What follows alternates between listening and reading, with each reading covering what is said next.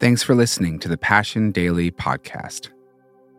This week is Holy Week, and we are focusing on the last days of Jesus' life, his crucifixion, death, and resurrection.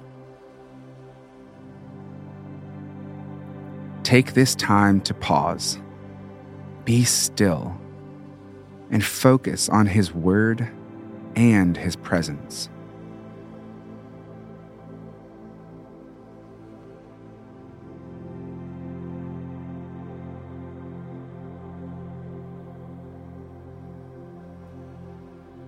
Mark chapter 14, verses 1 through 9. Now the Passover and the Festival of Unleavened Bread were only 2 days away, and the chief priests and the teachers of the law were scheming to arrest Jesus secretly and kill him. But not during the festival, they said, or the people may riot. While he was in Bethany, reclining at the table in the home of Simon the leper, a woman came with an alabaster jar of very expensive perfume made of pure nard. She broke the jar and poured the perfume on his head. Some of those present were saying indignantly to one another, "Why this waste of perfume? It could have been sold for more than a year's wages, and the money given to the poor." And they rebuked her harshly. "Leave her alone," said Jesus. "Why are you bothering her?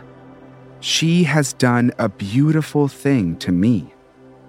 The poor you will always have with you, and you can help them any time you want. But you will not always have me. She did what she could. She poured perfume on my body beforehand to prepare for my burial.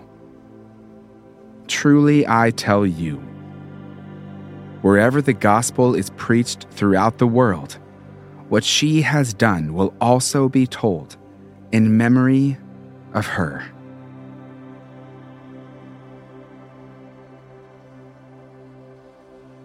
Jesus is unlike any man who ever lived. He was at the same time both fully God and fully human. And he is able to identify with us as humans in every way. When Jesus came to earth, he never stopped being anything less than God. Yet he set aside his divine power in order to live as a human being. Philippians chapter 2, verse 7. Jesus' ability to heal, knowledge of the unknowable, and command over demonic spirits and nature alike came from his anointing by the Holy Spirit at his baptism. This mystery illustrates the wonder of the Incarnation.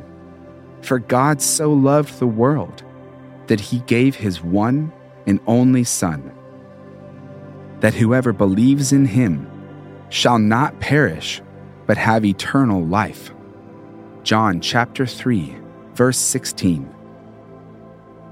Jesus' life represented the love of God. He testified to the fact that he is the only way that people can come to God. John chapter 14, verse 6. He knew that he must give his life for others to have life. And Jesus willingly gave his earthly life so that others could live eternally. Mark chapter 10, verse 45.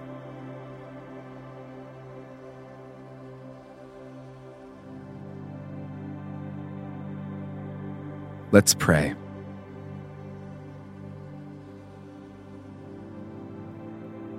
Jesus, today, I bring my alabaster jar of praise and break it open before you.